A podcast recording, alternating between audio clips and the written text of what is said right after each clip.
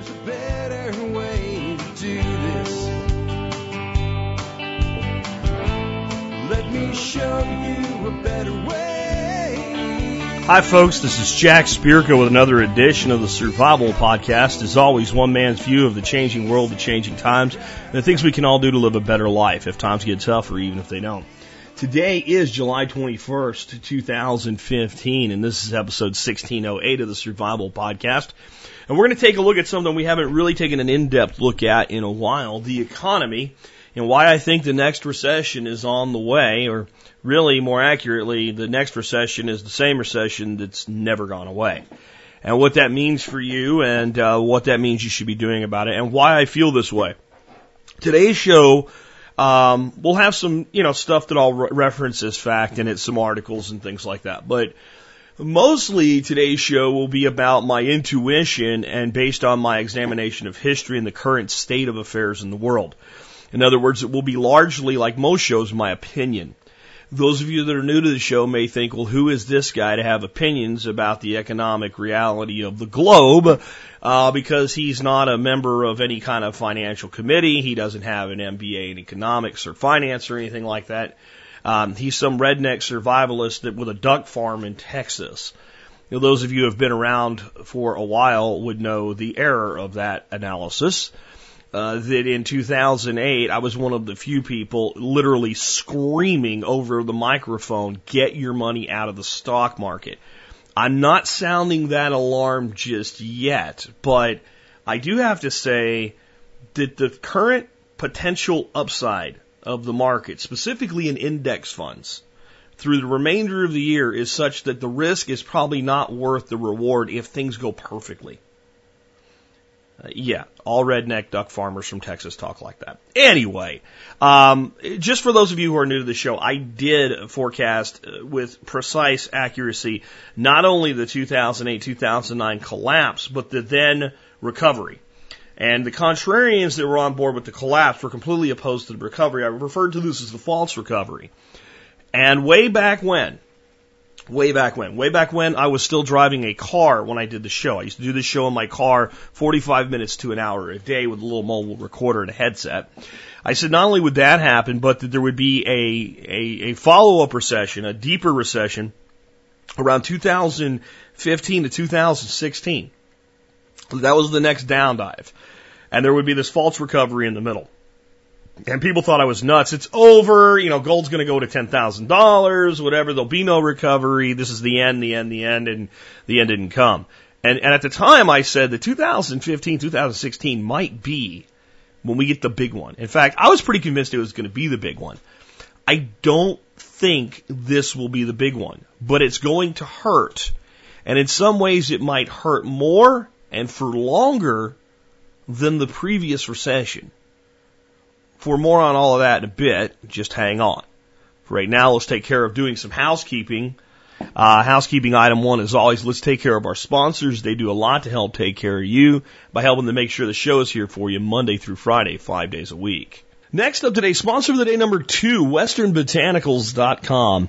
Um, I am a big believer in going to herbs before going to conventional medicines, be they prescription drugs over the counter, I don't care. Um, I have personally found that herbs are a more gentle way to treat uh, the acute symptoms and chronic symptoms that we all deal with on a daily basis. Now, I'm not a doctor and I don't prescribe treatments and I never claim to. And the people at Western Botanicals, while they are a chiropractic facility, also don't make medical recommendations. They simply provide the highest quality herbs, raw herbs and herbal supplements and other things like essential oils for your own use. And they're real people that really care about you. And if you pick up the phone and call them, someone in Utah, not New Delhi, will answer the phone and help you make the right decisions for yourself. That's what Western Botanicals is all about. They are a great sponsor. They have been with us a very long time, six plus years. That is that is forever in the world of podcasting. They also have a program called their Premium Membership Program, where they give uh, 25% discount on everything they sell. They sell that membership for $50 a year every day. If you are a member of our support brigade, you get that membership absolutely free. All you have to do is call them up, give them the code word in your MSB account, and they will set up your account for you so you can get 25% off on everything they sell. Some of the favorite things that I use by them are the turmeric formula.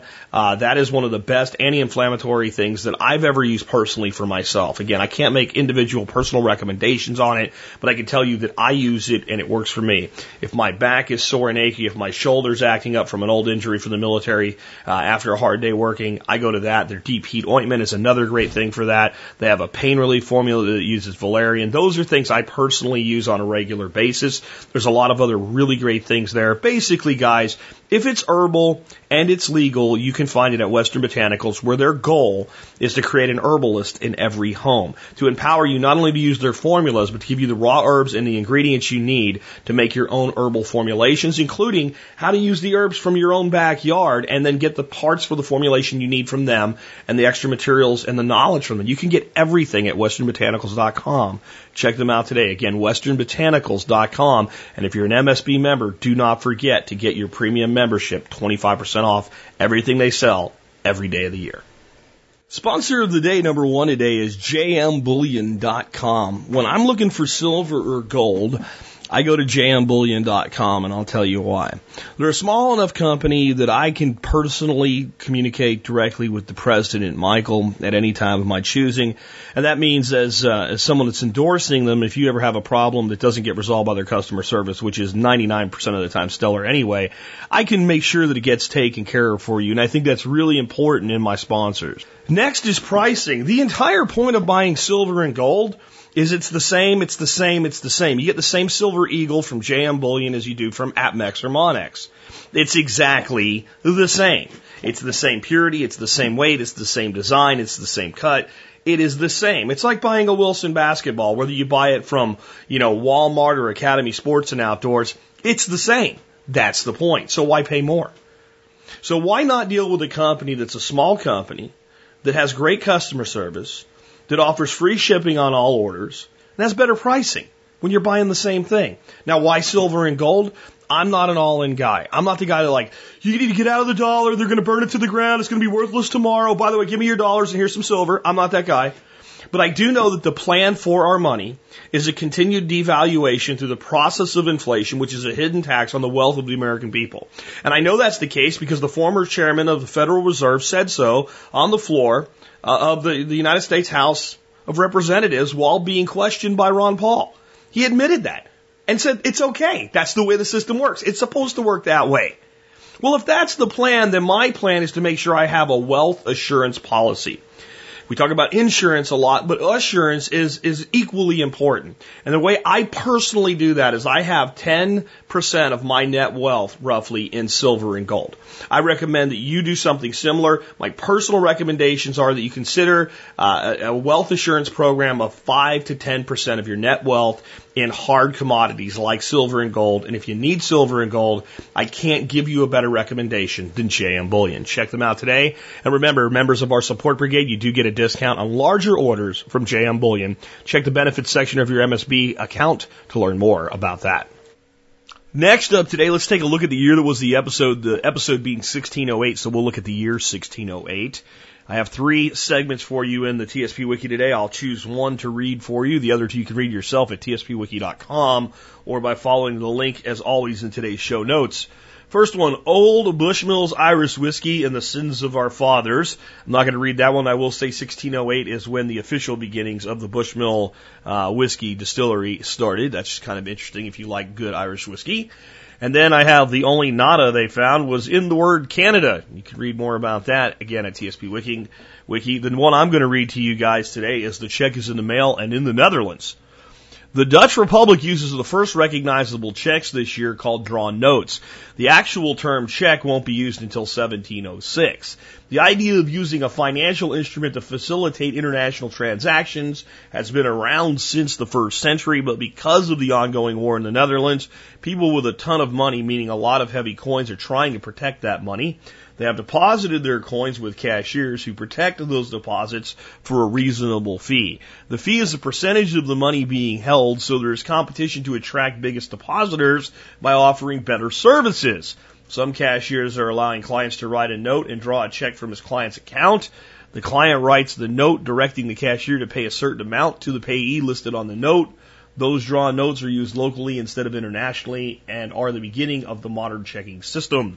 My take by Alex Shrugged. I need, a check need not be a piece of paper.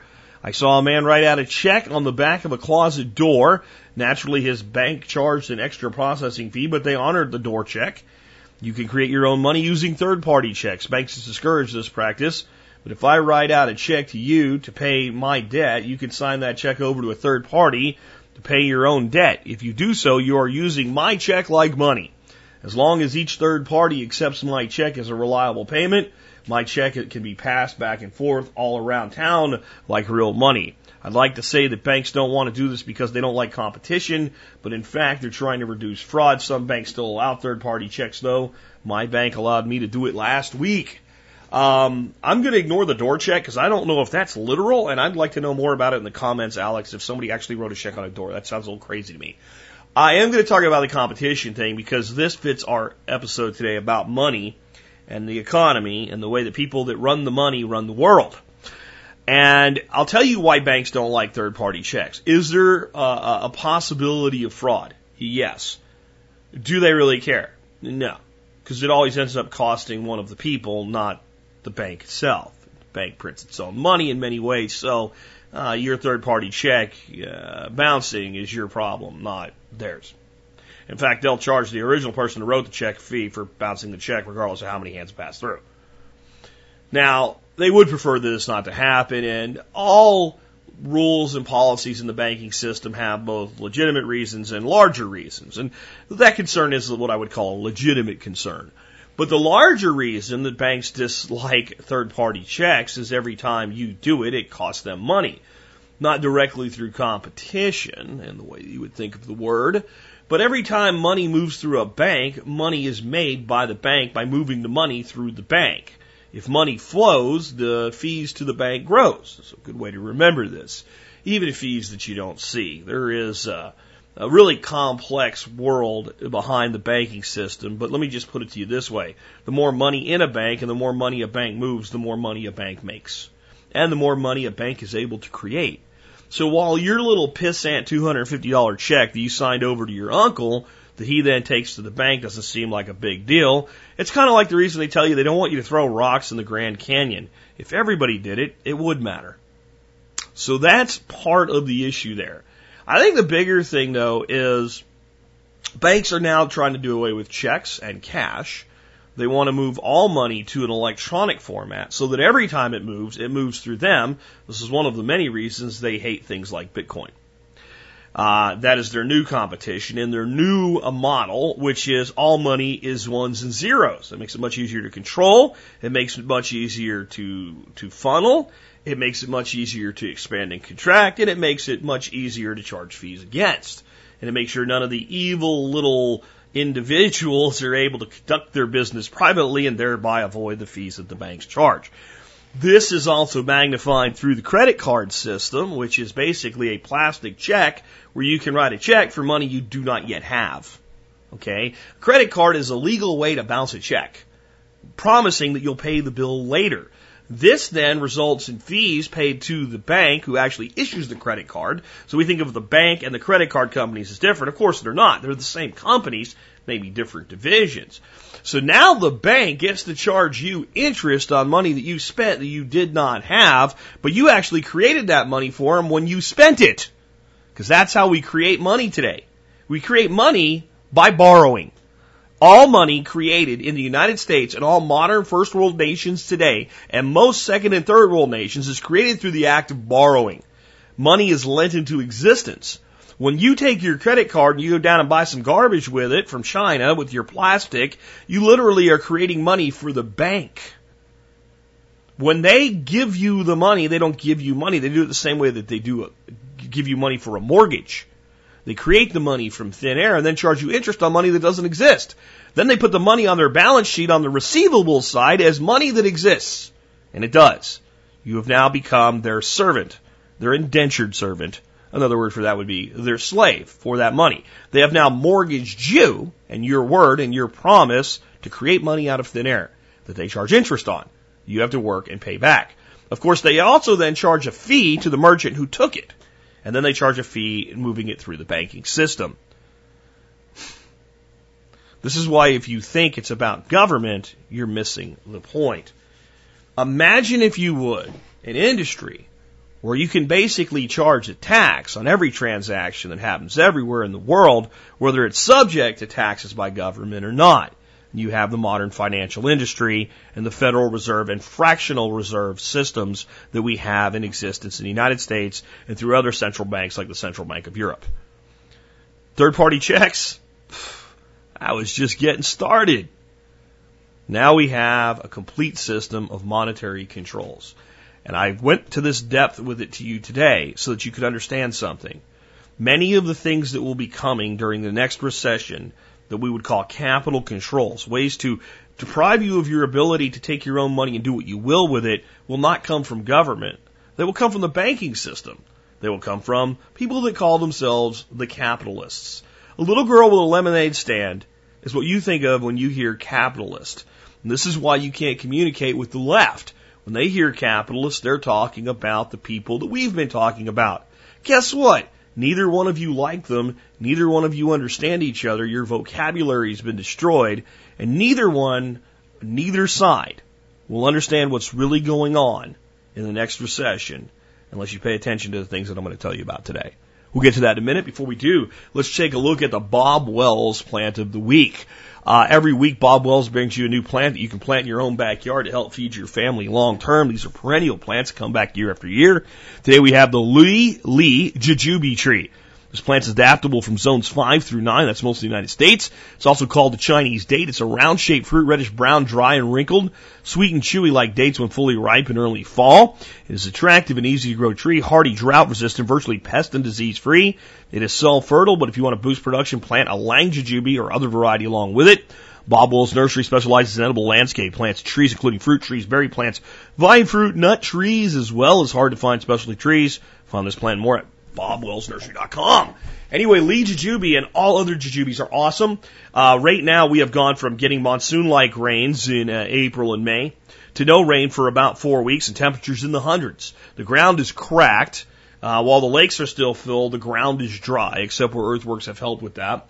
I have plants suffering everywhere once again in the summer. Some were new plants planted this spring and last fall, and some are older plants even that are suffering.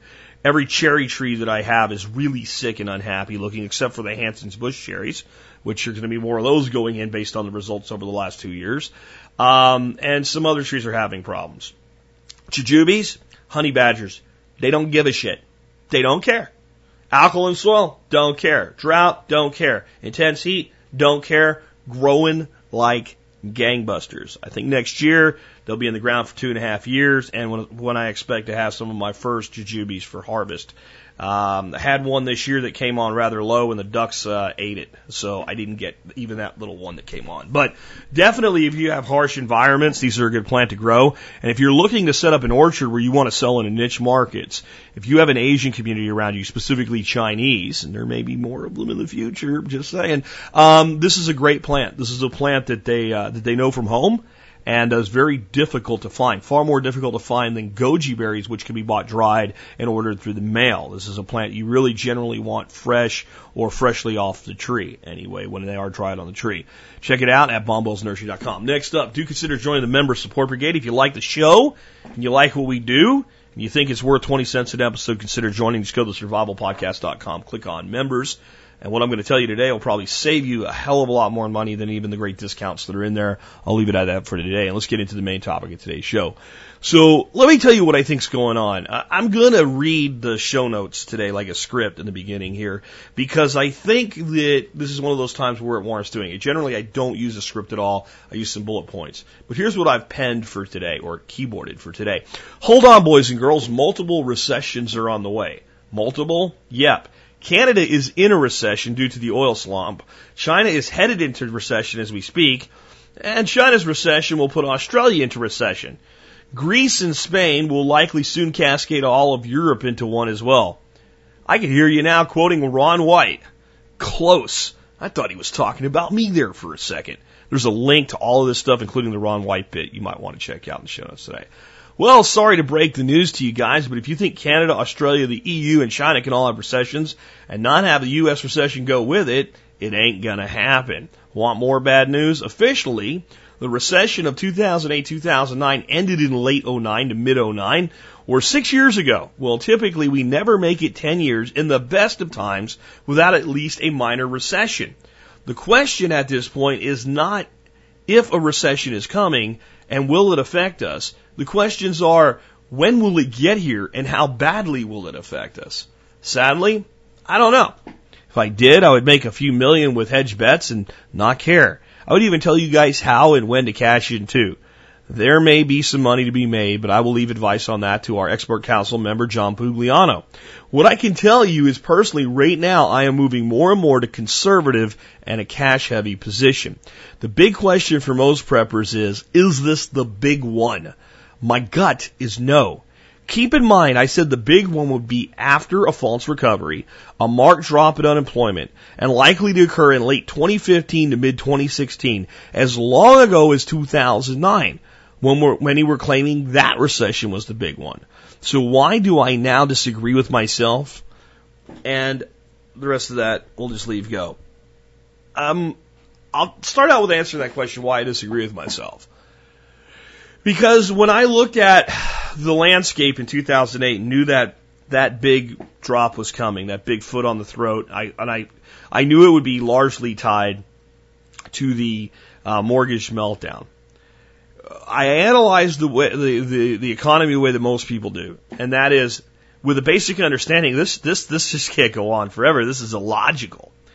And what I looked at on the other side of it was, well, they can they can prop all this up, but in the end, the municipal debt and the derivatives are going to kill us. We have trillions, quadrillions on it, a quadrillion dollars in in derivatives out there, which I won't get into today, but just think about that number, quadrillion. And these are all bets against bets against bets that all created more money. The, the actual amount of money that's in play in the global economy is insane. It's far beyond what we think it is. And remember, all money is debt. So that's how much, there's quadrillion dollars in unpaid debts, unbacked derivatives. Just the derivatives.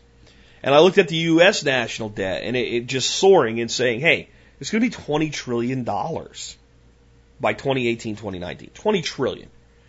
And I looked at people like the comptroller, that there was a comptroller or the, the chief bean counter of the United States under Bush and Clinton, uh, Bush the first anyway, and uh, David Walker saying, "Hey, we got 150 trillion dollars in unfunded liabilities."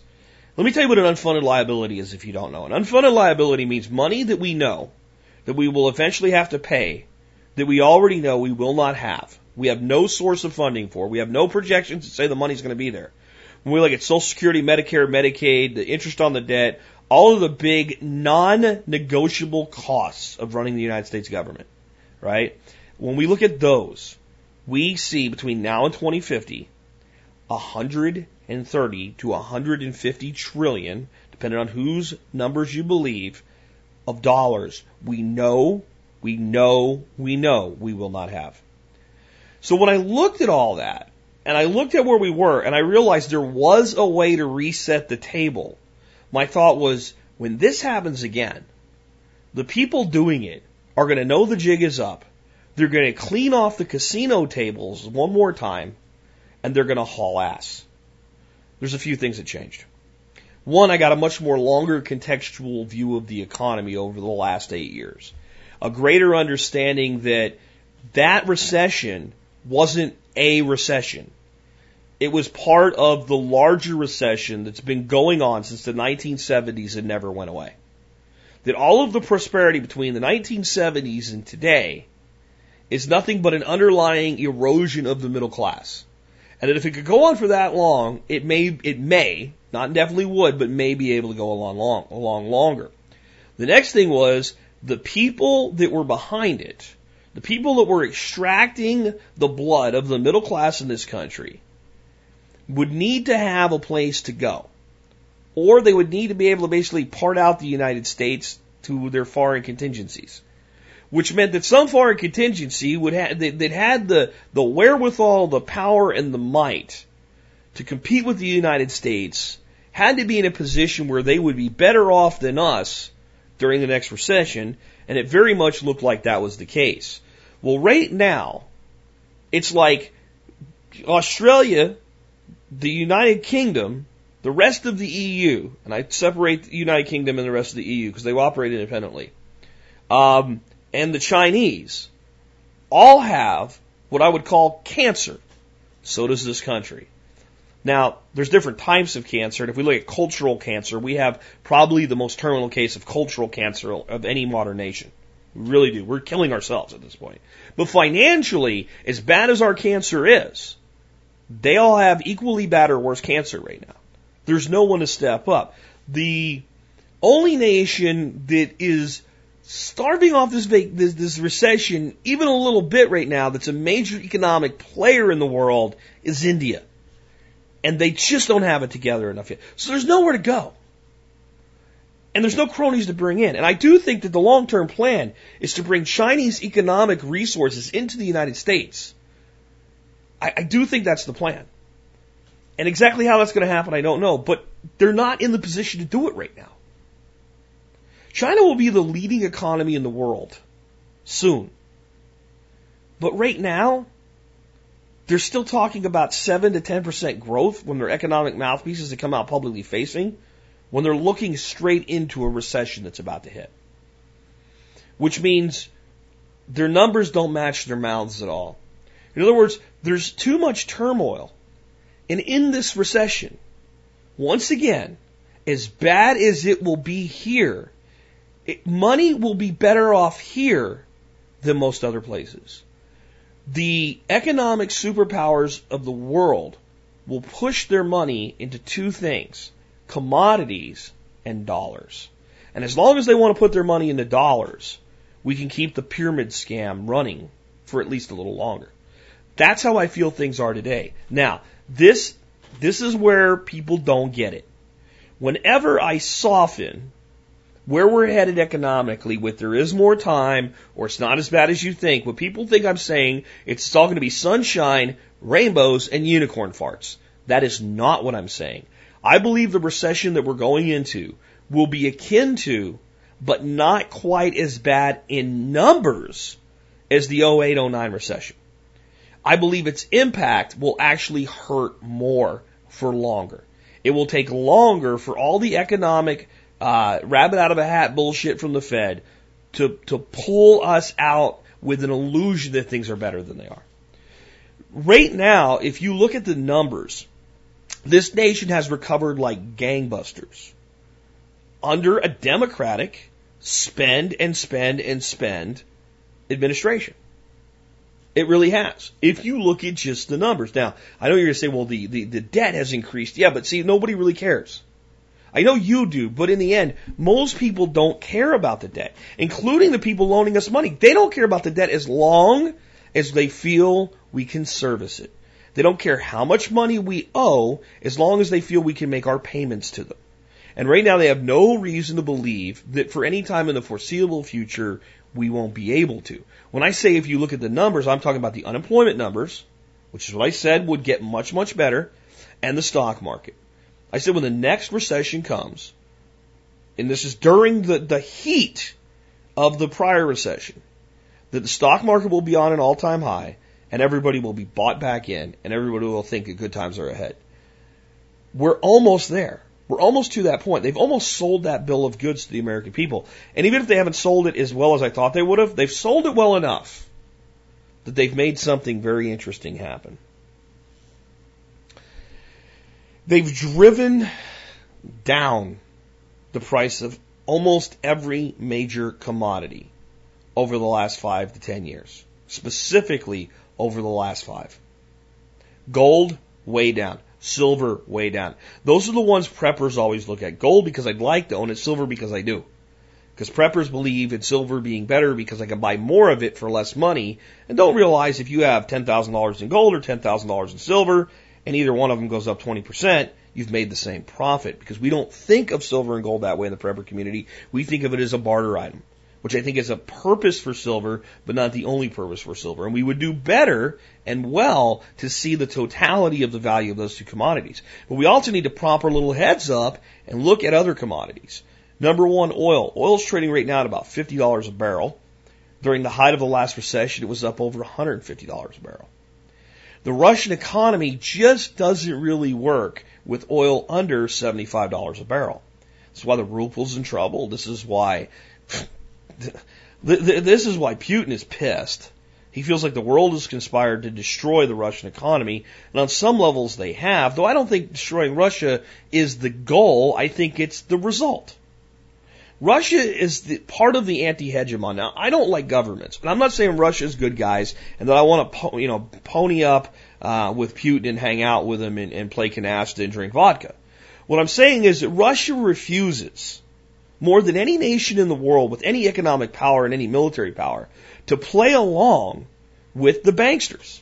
China does it. China plays right along. India plays right along. Okay? Brazil plays right along. But out of that, that BRIC alliance, the Brazil, Russia, India, China alliance, it's Russia that says, you know what? If you're a member of, of the Morgan or the Rothschild family and you come to Russia, we're going to arrest you. Okay? Russia doesn't play ball with the banksters. They have their own version, but they don't play with the global banksters very well. So if something happens to harm them, the rest of the group doesn't give a shit. Tough. You should play ball with us, and then maybe we figure out a way to make it not hurt so bad for you. So they're a byproduct of this. The real goal is pushing the value of the commodities down while pushing the prices of the equities up so that the average American starts throwing money into the stock market by restarting up their 401k or spending money on credit. Either way, you're putting money into the stock market as far as they are concerned. Here's why. When you go buy a new iPhone and you don't have the money, okay, and you have $560 to, to get your new iPhone, and you go and you take your, your Visa or your MasterCard, you slide it. It's not Visa or MasterCard that make the money. It's the bank that issued the Visa or MasterCard. Now you think, well, Apple made the money, AT&T or T-Mobile made the money, right? Well, they made the money that was created, but the bank made something better. They made money on the books, even though the money exists somewhere else, with your promise to repay it to them. They can monetize that debt a variety of ways, and they can buy things like stocks, including their own stocks, diluting the number of shareholders paid in a dividend and making their own dividends look better, attracting more money into their stocks and more money into their banks so that they can do that again. They can also buy other equities and other stocks and other mutual funds. Now they don't do this the way you do. They don't dollar cost average buying a couple hundred bucks a month. They do this in the billions of dollars. And gee, I don't know if you're aware of this, but all of the banks in the world that are major banks have these people that run them that talk to each other.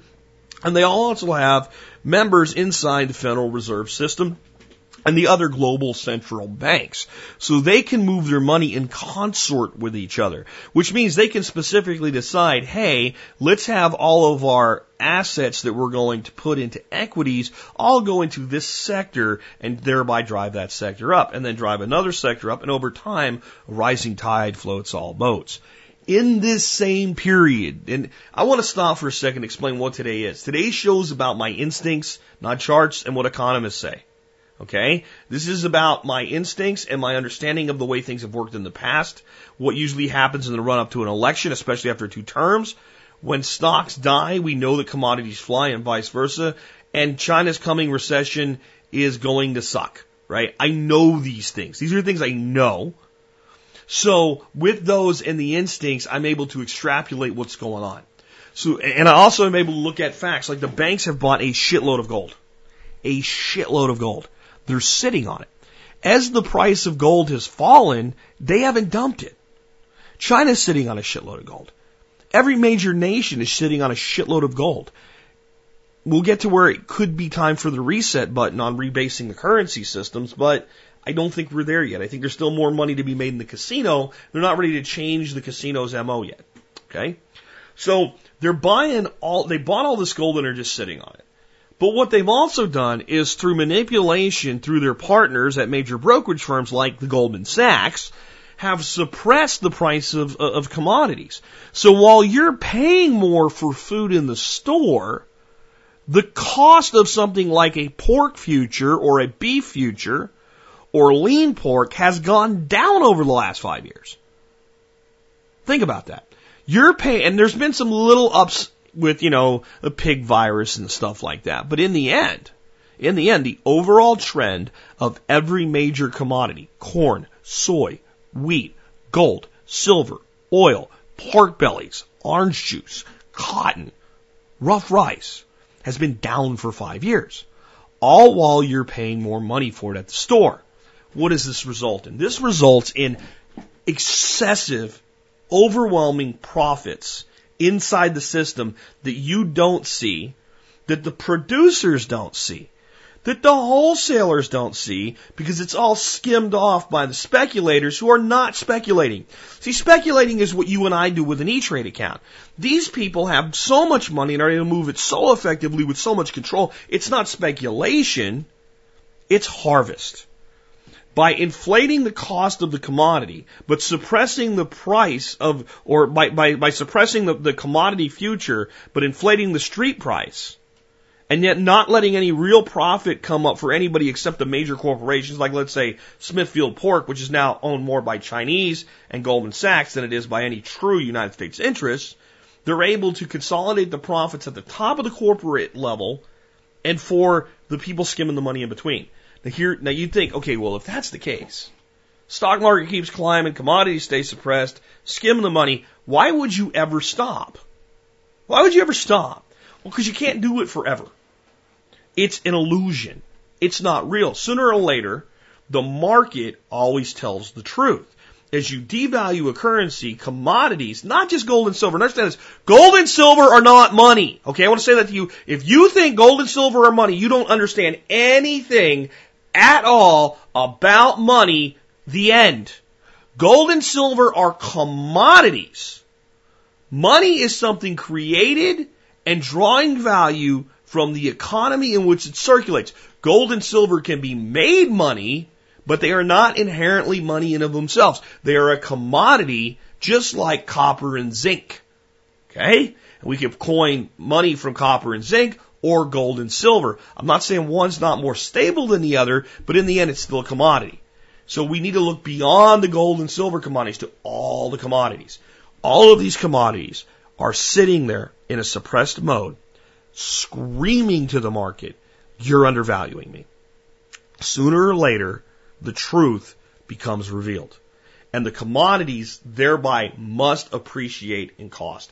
When they do, when they start to come up, profits to the corporation and to the shareholders, which are little old ladies getting dividends from Exxon, go down. As that begins to occur, money, all, there's a, there's a fundamental rule about money. This is the one rule about money that is absolute. Money always goes where it's treated best. Okay? Wherever money is best treated, it goes. So a, a, a, country with a good business program that has low corporate taxes attracts business. Okay? When, when commodities are rising and equities are falling, money leaves equities, which are stocks and bonds and paper assets, and goes into commodities, which are either hard commodities or paper backing hard commodities. In other words, when I buy pork futures or lean pork or pork belly, I don't buy the pig or even the meat. I buy a piece of paper that says I have control over a block of pigs. Okay? So that's how the money flows. Okay? Now, if you wanted to be a gazillionaire, all you need to be is 30 days ahead of everybody else in this, in this swing.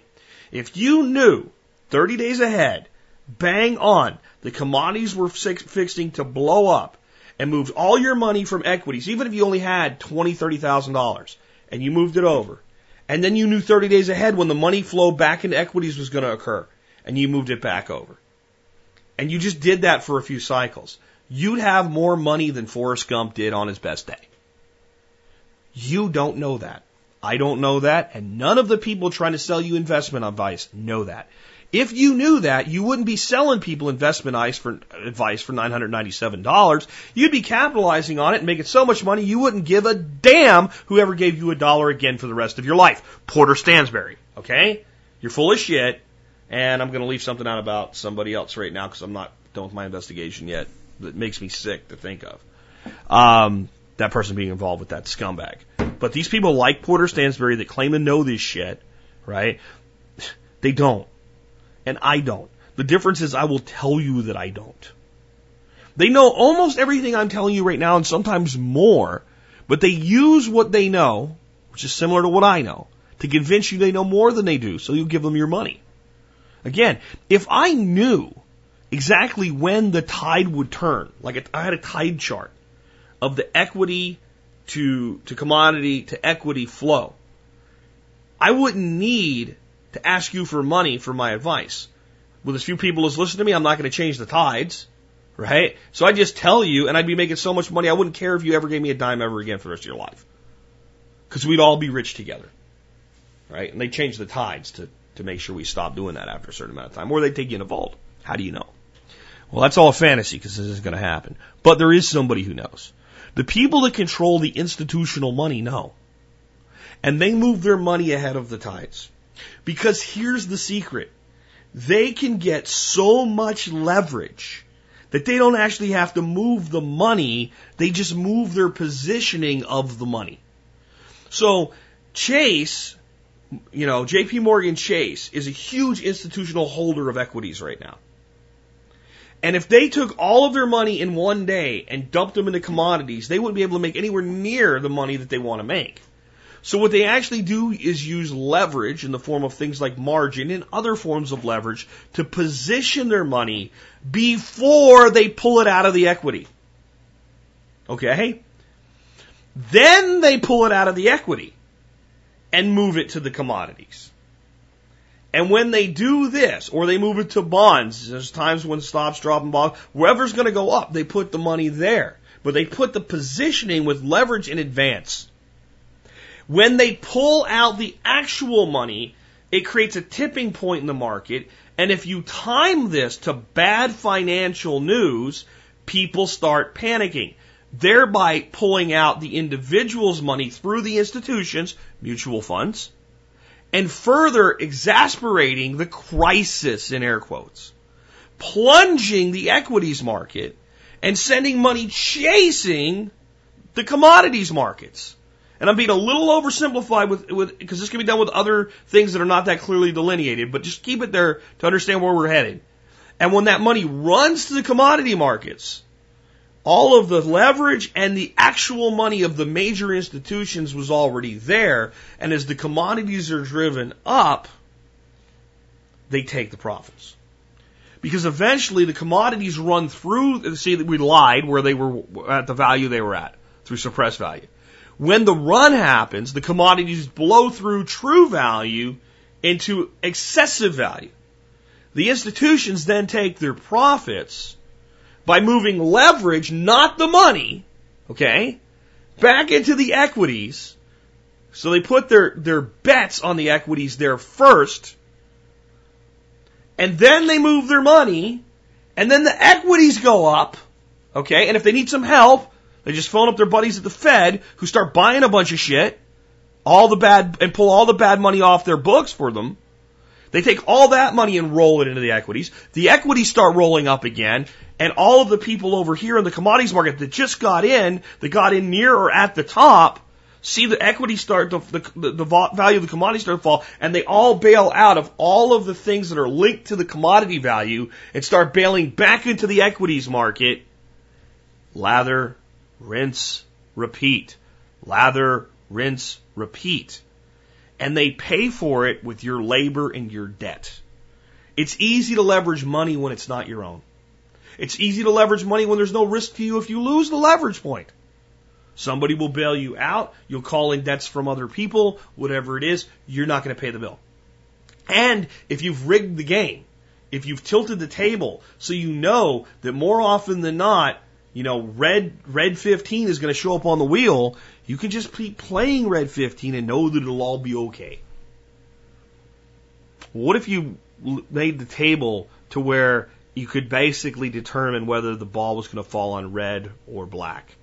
But then leverage, if you know anything about roulette, is though you were getting a single or double zero from the wheel when you won red or black and you knew whether it was going to be red or black. 80% of the time. They can't control it all, but that's the best analogy I can give you. The, the financial institutions of the world, the, the global financial institutions and the major brokerage houses, which are their lackeys and their bitches, have created a roulette wheel where they know 80% of the time versus 50% of the time whether the wheel is going to come up red or black. And they get a payout every time it comes up the way they bet, as though they had bet on something like 15 red. They get a 35 to 37 to 1 payout where they should get a 2 to 1 payout on a rigged game. So this is where we're at. It's time to do it again. Now, there's a lot of stuff that goes with this. Next thing's coming. No good crisis goes to waste. More regulations are coming. Regulations you can't even conceive of. Regulations you'll fight with your, your father-in-law about. I hate this, I like this, I hate this, I like this, whatever it is. But something must be done. And they'll do it. But the people that are behind this type of manipulation have so much power, they don't need government. The government manipulation of these regulations, these capital controls, is to distract you. It's the pretty lady that the magician has dancing around, okay, in a low cut, beautiful gown with a high cut slit in the side. Everybody's eyes go to the pretty lady. That's the government regulations on finance. Because it doesn't actually affect any of the people that actually cause the problems at all because they own the people that create the regulations. In fact, they write the regulations and hand them to their bitches, which are your government that you think is so important to vote for, and they do what they're told. And they give both sides two things that look different but accomplish the same end to the same means for the people behind the curtain. Okay? That's the world you live in. And what that means is many of the capital controls that are being initiated right now and will continue to be initiated do not need government oversight or government force to initiate them. The bank has your money. It'll damn well do what it pleases with your money, and if you don't like it, it'll tell you to screw off. And when you try to leave and go to another bank, you'll find that they do the same thing. Because it's a big boys club that you're not in. Okay? So one example would be government in these situations where major recessions are coming, knowing that money goes where it's treated well, will set up regulations that say you can't move money out of the country. And the government's done that, but if you think it affects the people that actually run JP Morgan or the Federal Reserve or any of these major brokerage houses, you're insane. They can move their money anywhere they want to. It affects people like you and people that are worth, you know, a few to maybe 10 to 20 million dollars. It does not affect people that are billionaires at all. Infinity. What the banks are doing, though, is instituting these controls on their own. Uh, you, you can transfer money inside the United States, but you can't transfer it out of the United States over $10,000. What law says that? that's just our policy. And I've gotten tons of email from tons of you in the audience that have gotten uh, letters from banking institutions, most notably Chase, saying that they're putting limits on overseas transfers even though there's no governmental reason for it. This is just the beginning. Another thing that occurred in the last eight years was a move that I talked about, and to this day, as far as I know, I'm the only person that's really talked about this. Inside your 401k plans, for as long as I can remember, since I had my first job, first real job, there was always what you would call a cash option a place where you could put 10% if you were young or 50% if you were old or whatever into good old fashioned cash and make a point or two of interest on it like a bank account. Over specifically the last six years, those options have been removed. The government didn't remove them. No.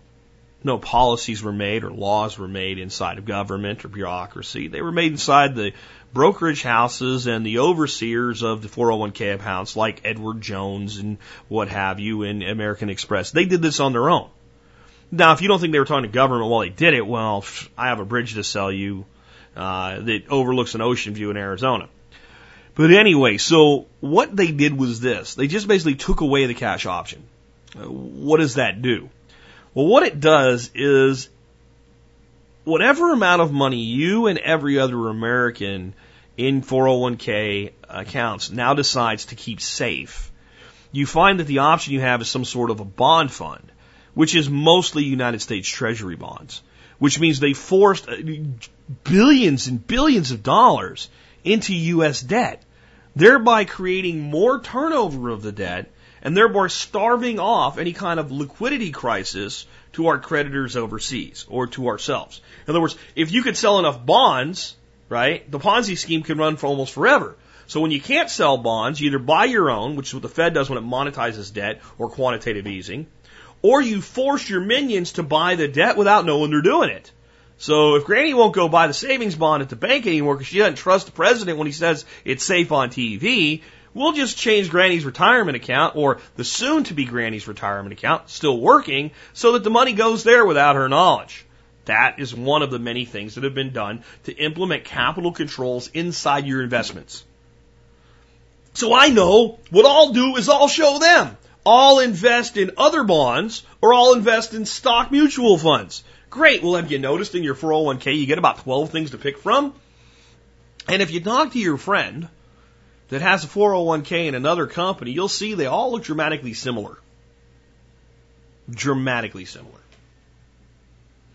Why? Because that way the amateurization of all the money is the same. So when you say, oh, I'll put my money in the stock market, well, you're leveraging the equity cycle.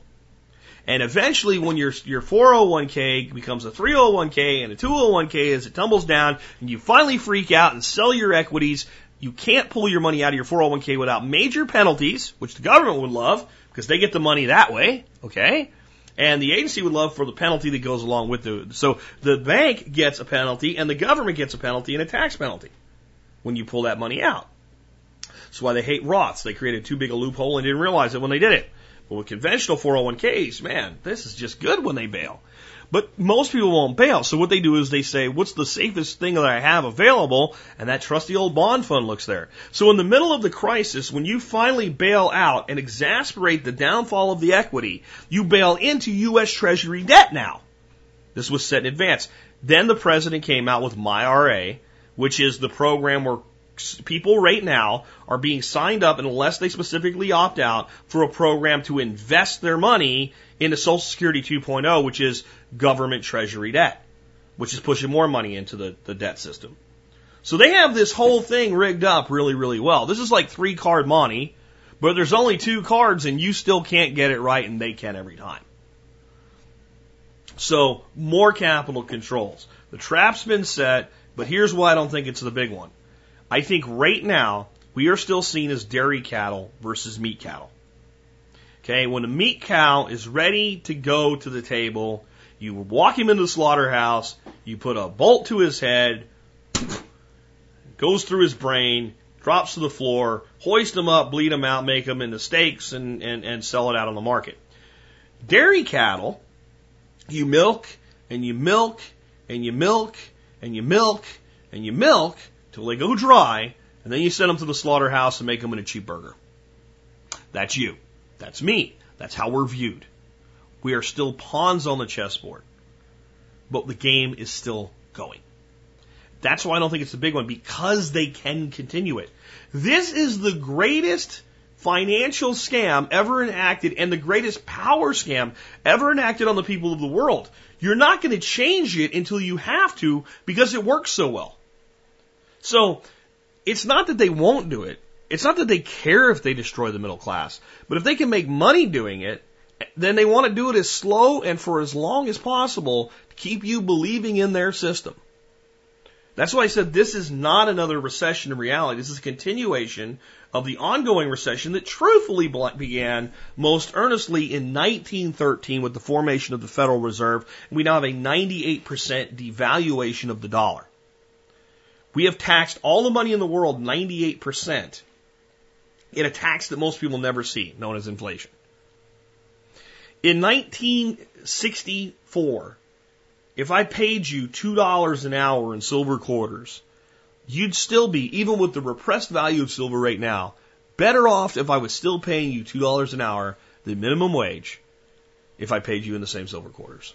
That's the commodity telling the truth. That truth telling always comes and it's about to come again. But is it going to come in August? December? March? Next August? I don't know yet. I don't know. I do know that the best position in the equities market right now are the equities that are immune from most of these problems. high profit earning dividend stocks, but they still have limited upside potential in the next six months. You really have to think about being more conservative with your money right now. And the profits that you have, if nothing else, come up underneath them with stop losses so that you move your money out of those positions. If you don't know what that means, check out the Wealth Standard podcast by John Pugliano. I can't go deeply into that today. Um, but it also has to continue because this is going to be global.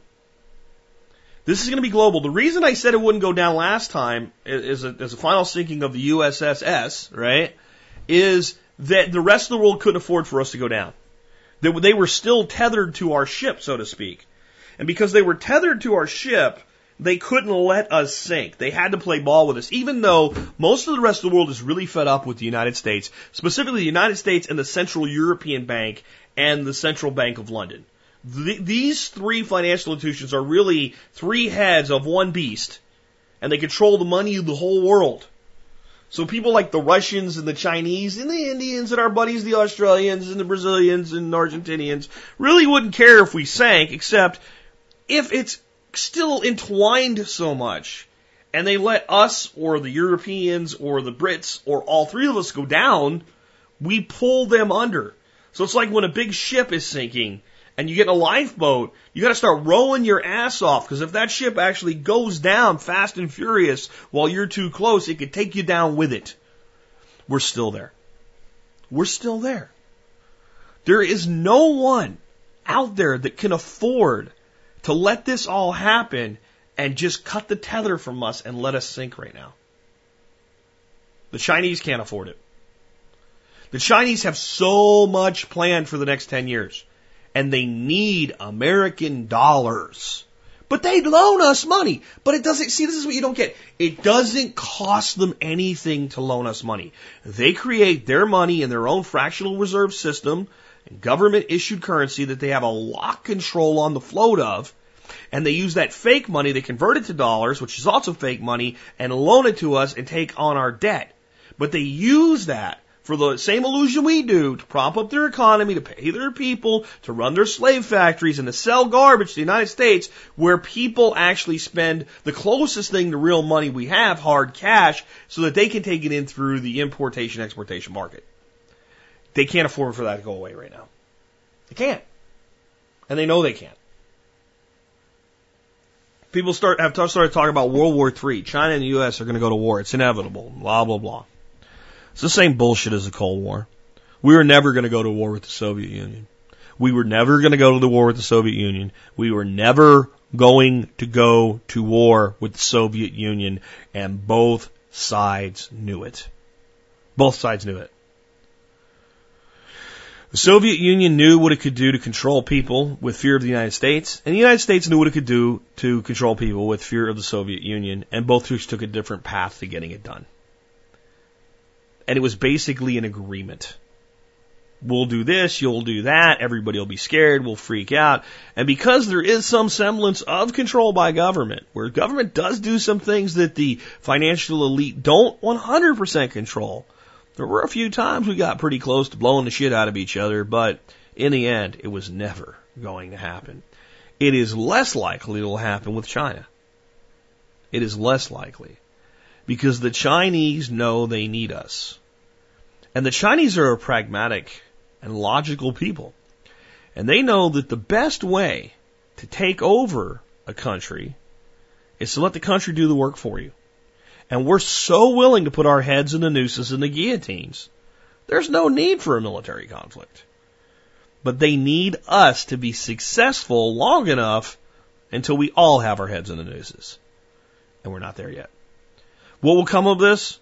Remember Susie Orman? You're going to be working till you're 70 now, but it's okay.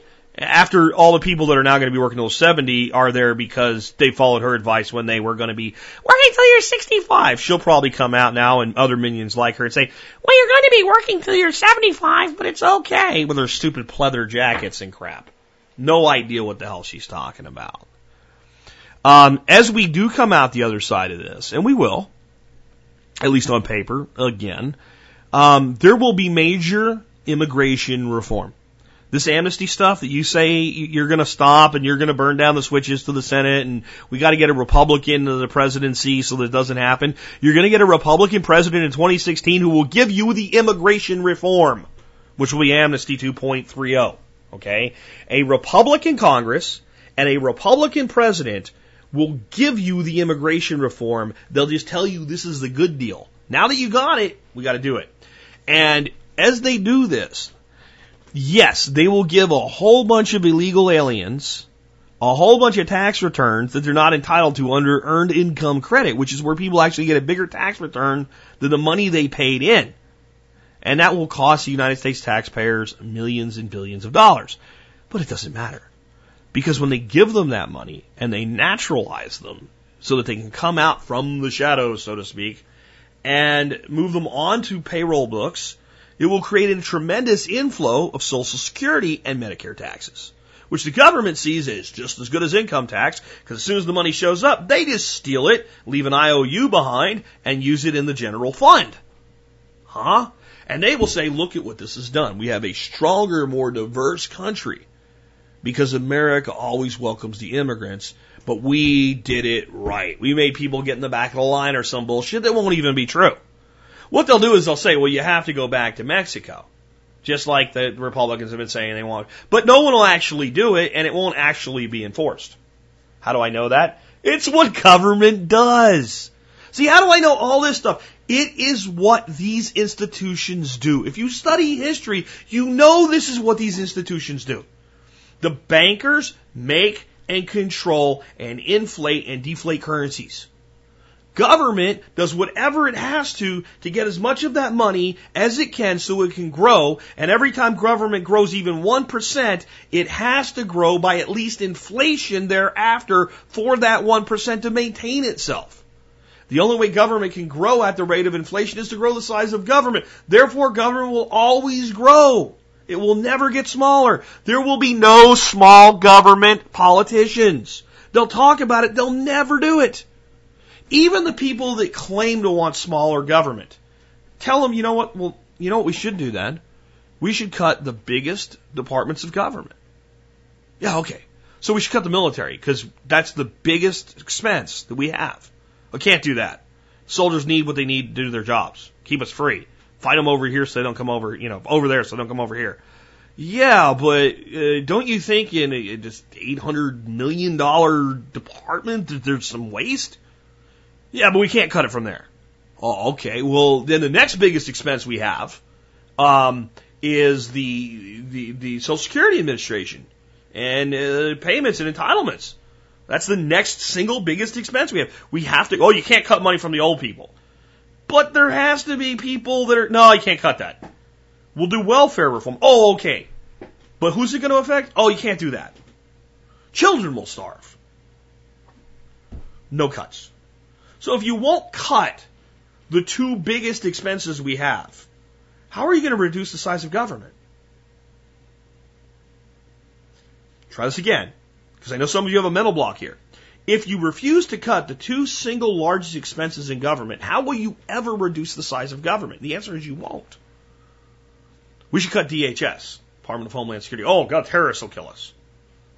Even though you're more likely to be bitten by a shark than killed by a terrorist. And all of it's a facade. Have you noticed this? Just a little side note here. All of this ISIS, ISIL stuff, do you know about the Sunni and the Shia thing? Do you, do you know what that's about inside the Muslim faith? You, you don't really need to. It's actually closer to what than you would think to the whole Protestant Catholic divide with saints and stuff like that. But just leave it alone. Let's just say that they don't like each other. Okay? Well, check it out. ISIS, ISIL, which we created, and people say, why would we do such a thing? Hold on, is a Sunni movement. Okay. Another great big country you may have heard of that's already under Sunni majority rule is Saudi Arabia. That's why Saudi Arabia really doesn't give a shit about this. Um, the, the, the horrific Islamic state that ISIS wants to create looks very much like life that's already there in, in Saudi Arabia. Um, it really does. Now, if you went to Saudi Arabia and you went to Iran, you might not see a huge difference between the two countries. But if you were Islamic fundamentalist, you'd see a massive difference, especially if you happen to be in the minority. So if you go to Iran, the Shia are the majority. And isn't it funny that all these nations we toppled all around Iran are all their enemies? And while we say they're the most radical, fundamental, dangerous Islamic terrorists in the world, they're pretty much just like our buddies in Saudi Arabia. We destabilize the entire region, we surround Iran with their enemies' control, and then we say, uh, yeah, let's let's cut a deal with you guys on your uranium program. yeah. But that's just an aside. How does that play into the coming uh, recessions? It does and it doesn't. Um, oil obviously will be a, a chief issue here. Oil prices will skyrocket um, comparative to where they are now. Uh, Russia will, will, will begin to regain some stabilization, but Saudi Arabia can make quite a bit of money with oil prices where they are, so they can make an assload of money. Um, so there's a big upside for our buddies there. And um, all of these countries that are being taken over by ISIS, ISIL, there's a big upside for them. And you'd say there's a big upside for Iran, but at what? The cost of the security of their borders. So there's just a little bit of, of play hanky panky going around there. But I think a big thing is, you know, I talk about permaculture a lot and function stacking.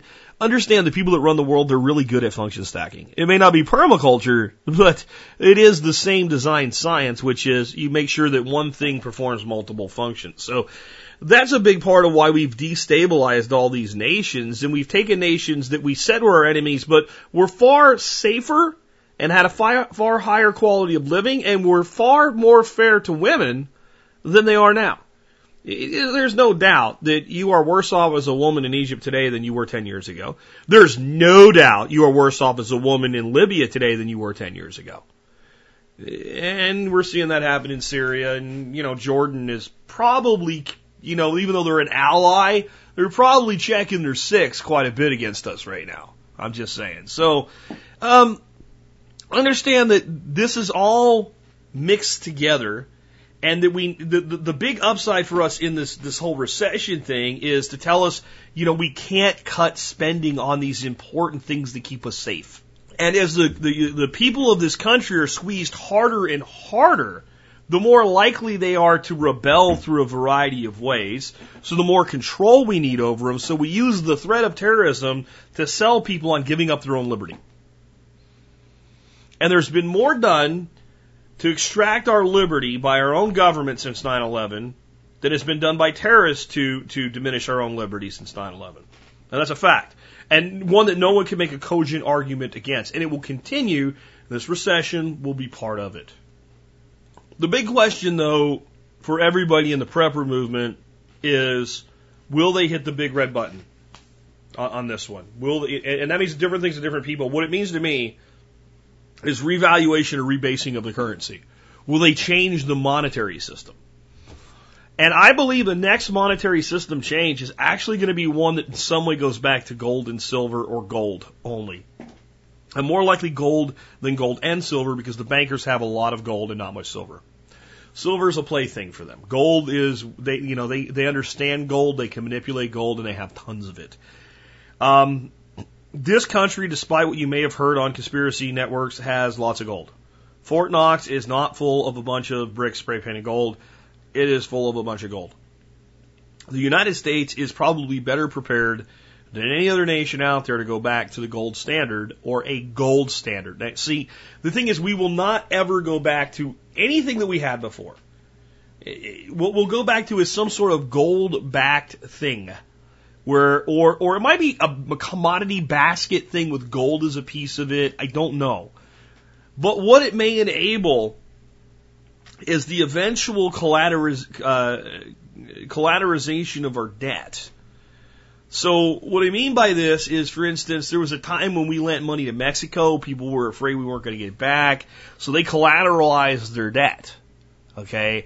Uh, there was a couple different ways that we looked at doing it, but uh, they all made us look like we were being really predatory, and it was just because uh, the government, uh, when I say the government, I mean the Congress didn't want to give them the money, but we knew we had to give them the money because it was going to create a major recession here if we didn't. So what we did is they collateralized their debt. In other words, they said, you know, if we can't pay you back, we'll we'll we'll give up uh, oil leases and stuff like that. This new monetary system may in fact collateralize the United States' debt, which would basically sell us out to our foreign creditors. It may or may not. I'm not sure, but I just don't think we're there yet. I think we're at another. Let's load up the tables in the casino and let's skim off the profits. Let's take two bucks a hand and let's let's see if we can do it again. That doesn't mean it can't be the big one. It can't be the remonetization of debt. It can't be the changing of the monetary system. Or there's other ways to do this. I mean, if you really look at it, we've had what I consider five dollar collapses since 1913. 1913 actually being the first one. And then we had the the the the, the closing of the, the dollar for dollar gold standard uh, and repatriation and and uh, confiscation, basically, or purchasing of gold uh, under Roosevelt, which then took us to a position where we, we we still had a gold standard, but we didn't really because we devalued the dollar against the gold. And then we had the, the Coinage Acts of 1964, where we demonetized silver from our coin base. Um, so that was another, that was actually a full on collapse of our money. That was a default. We defaulted on all the coinage in the United States. Now you might not think coins add up to much, but buddy, if you think about all the coin, it's a lot of money. And Gresham's law took over and the money came out of circulation, what have you, and it really had a nil effect on the treasury and the government because they just started making new money with cheaper metals and they were actually making a profit to make the coin. So that was a default on the backing of our money. And then, of course, we had Nixon closing the gold window when the French started basically committing what you would call economic warfare against this country. And we just basically completely left the gold standard. Now, what had happened in the interim with Roosevelt is we outlawed the owning of gold. So we said people can't own gold, citizens can't own gold. And it was eventually later on in, in 75 that the gold was allowed again for private ownership. And that's why there was a surge in gold prices because we had suppressed gold by not letting it trade freely in the American market, which was the largest market in the world. And that was basically the revealing of the default that was uh, Nixon closing the window. So we had been lying for about 50 years about the value of the dollar versus the value of gold. And when the gold was let back into the market, again, the market told us the truth. And it went way up and it came down and it leveled. And that's what commodities do. That's what commodities do when they're set free. They don't come up to their fair value. They blow through their fair value into an, an accelerated value, a false value. And eventually they come back through their fair value and then they come up to it and they level off and then the whole system starts again with a suppression of the value through speculation by the people that control all the money in the world.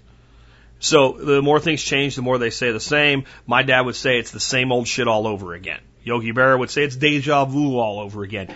This is the thing. Every time they run the cycle now, it gets worse and worse and worse and worse. But they keep coming up with new ways to prop it up. I mean, this is the problem. This is why this, we have to take this one seriously, even though I don't think it's the big one. Most of the cards have been played. The Fed can't cut the interest rates. It's already cut to, to, to nothing. Quantitative easing, we did that. We did that. But when we did, we pulled a lot of the bad, bad loans, the bad debts, the bad, bad bets off the market. We cleaned it up a bit. So the question is, can they get through this one? Again, I think they can. But I think if you do this, I think if you don't pay close attention, you dollar cost average, you do what all your financial advisors tell you to do for the next three years, you're going to lose a lot of money if you have a lot of money to lose.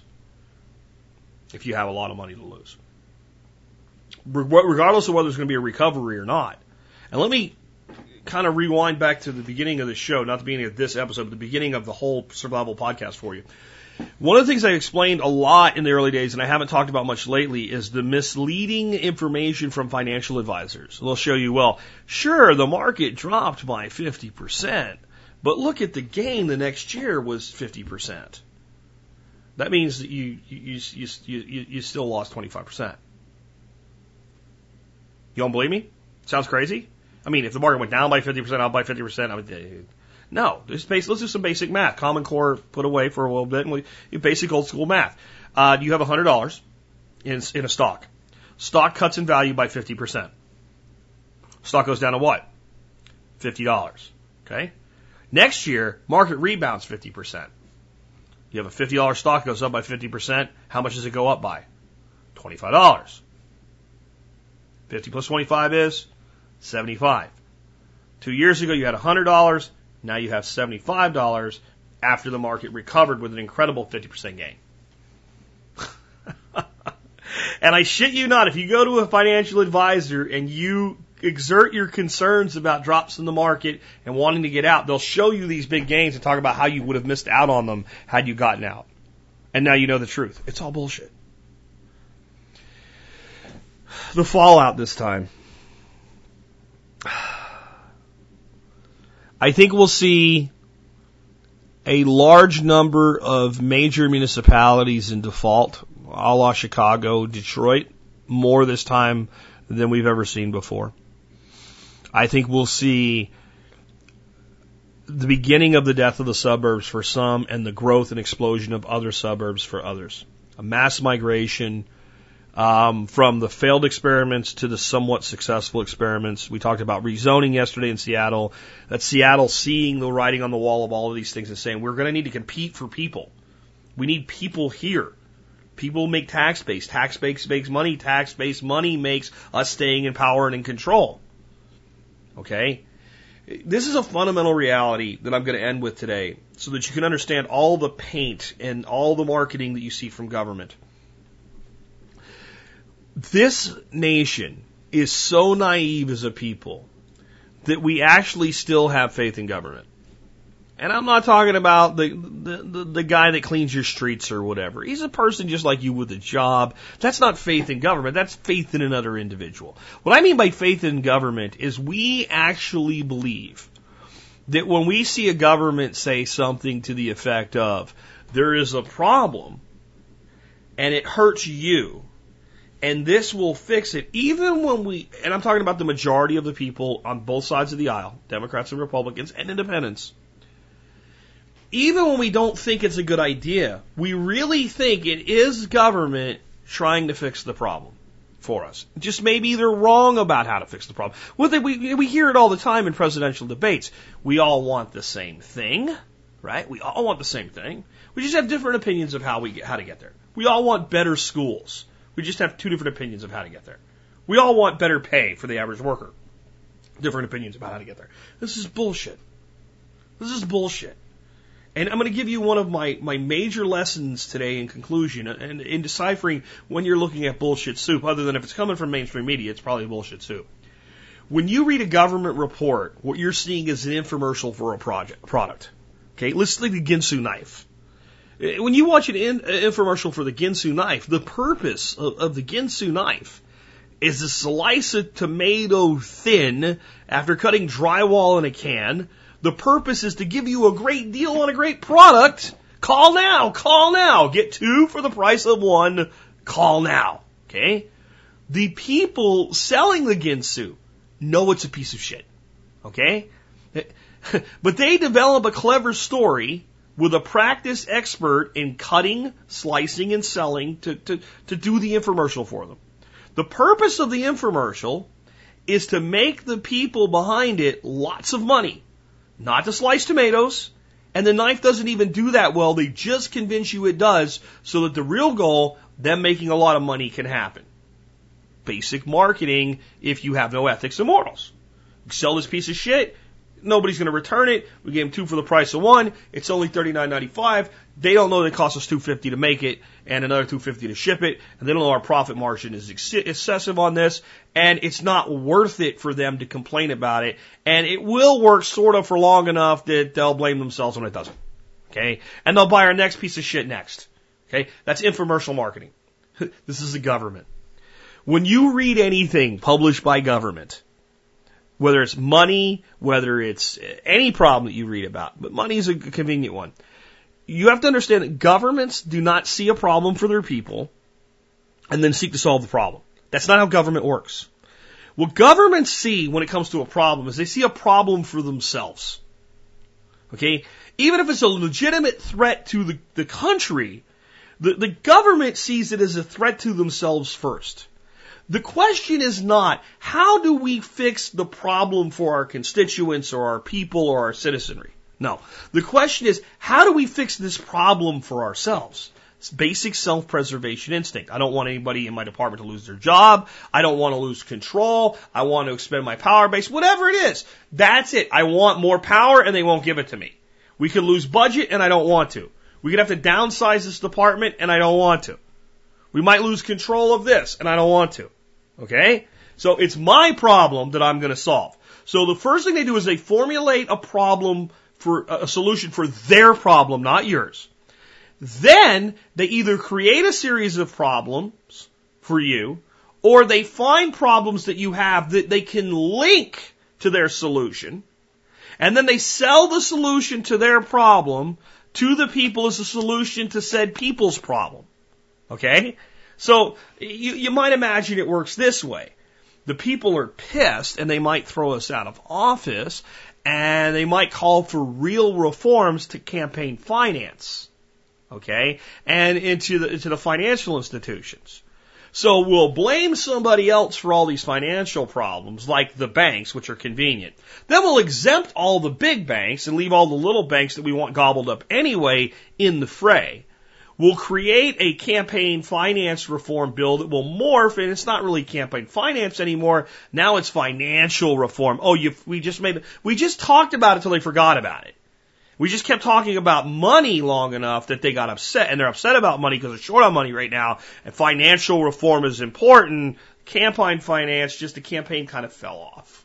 Right? This is,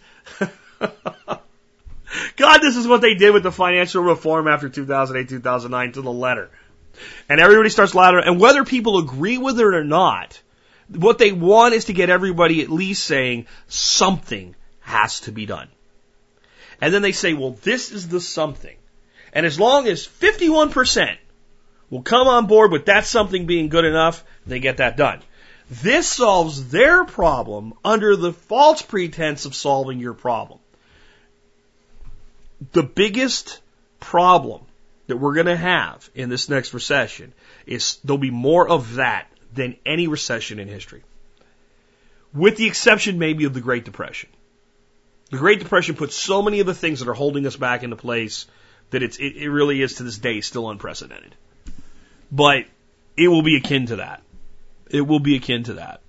It won't be akin to that in soup lines. It'll be akin to that in solutions to problems that aren't really your problem. It's their problem.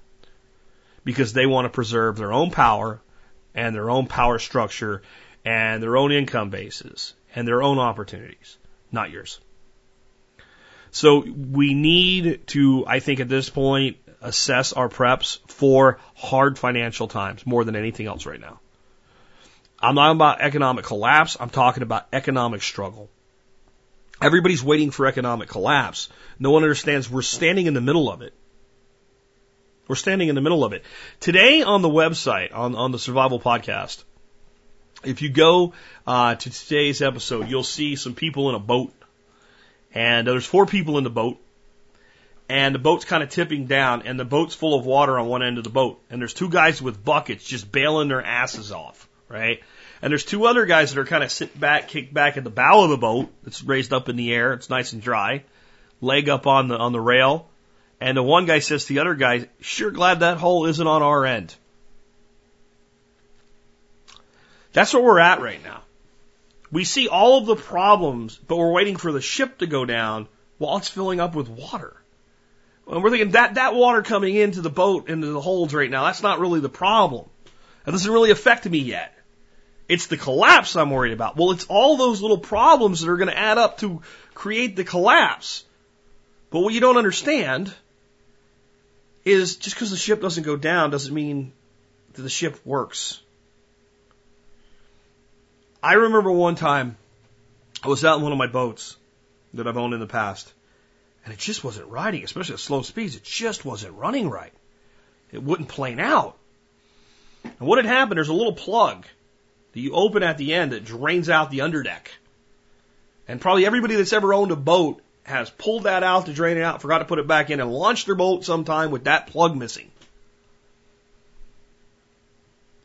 And the boat would not perform. And the only way to get the boat to perform was just to throttle the piss out of it and basically blow the water out of it and reach down underneath and, and put the plug back in. You always keep an extra one in your glove box.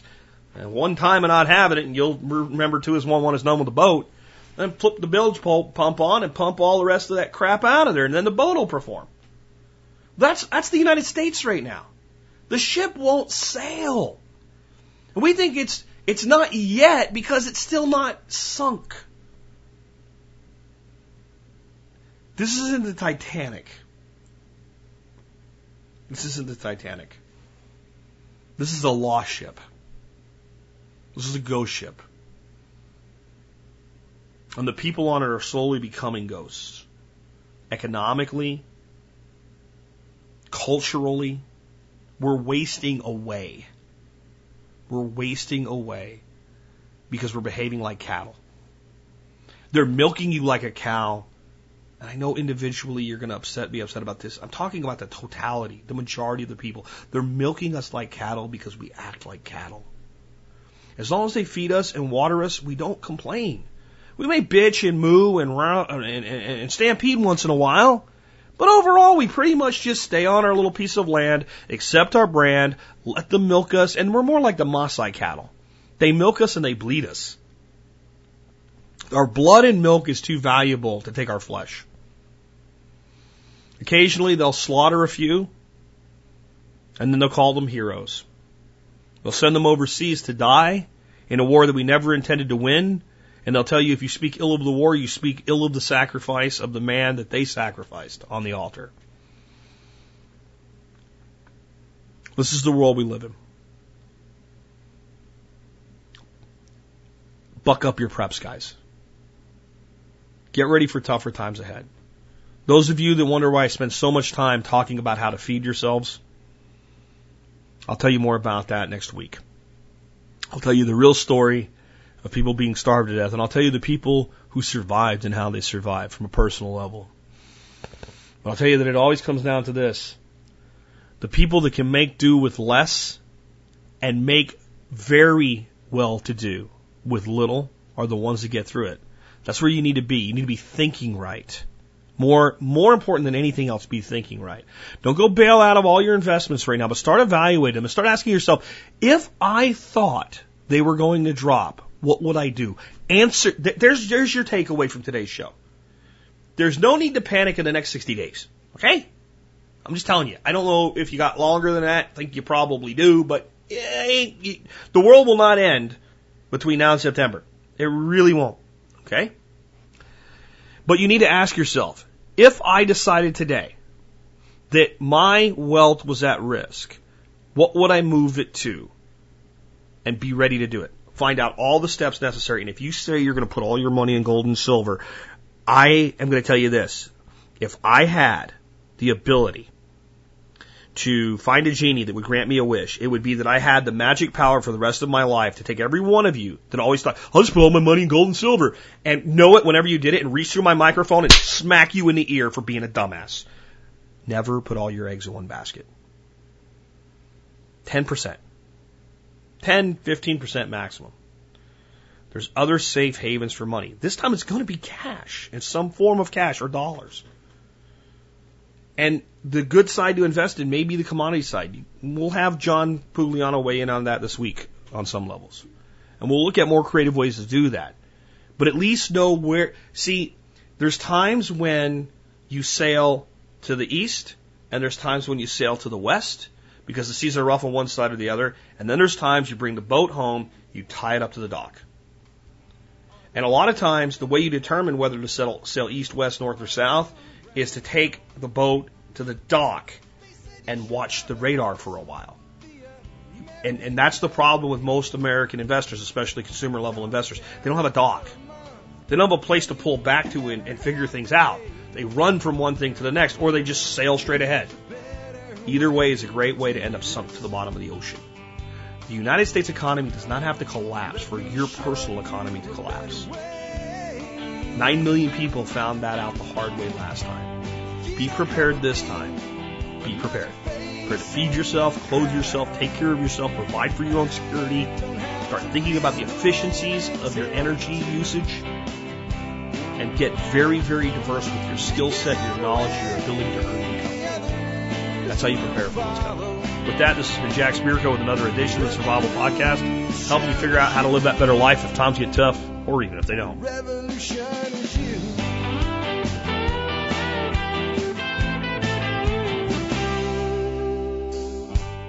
In our food these days, you know it's on our TVs. Sometimes we forget we are what we. I don't know the answer. It's like there's nothing I can do. It's the price we pay, I guess, when we follow all the rules. There's a better way to do this. Let me show you a better way.